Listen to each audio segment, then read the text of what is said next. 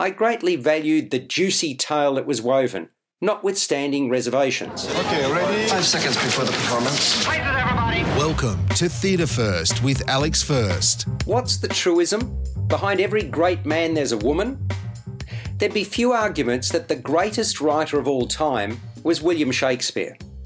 But what if Shakespeare, who's credited with writing at least 37 plays and collaborated on several more, didn't actually do so? I mean, what if it wasn't Shakespeare who wrote them? Rather, a young woman named Amelia Bassano.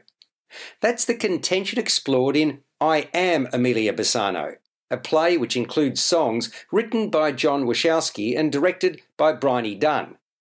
It's a parody and is running in the main gallery of Justin Art House Museum, in line with its Art and Gender exhibition. The plot unfolds with Amelia, played by Chiara Ariza Stellato Pledger, alongside her jester sidekick Touchstone, Lachlan Watts.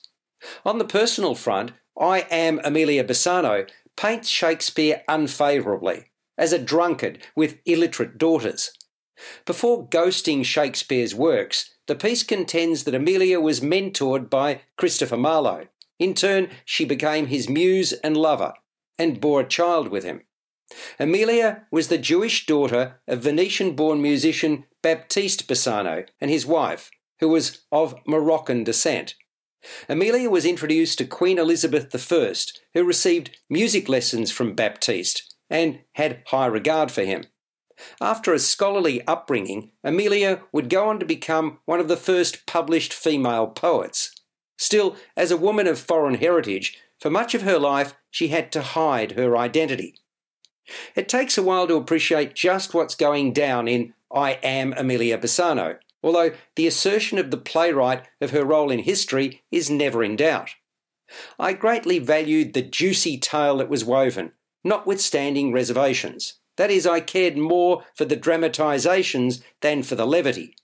The silliness didn't sit all that comfortably with me. I thought it was childish. At time the work breaks the fourth wall, with the actors directly addressing the audience.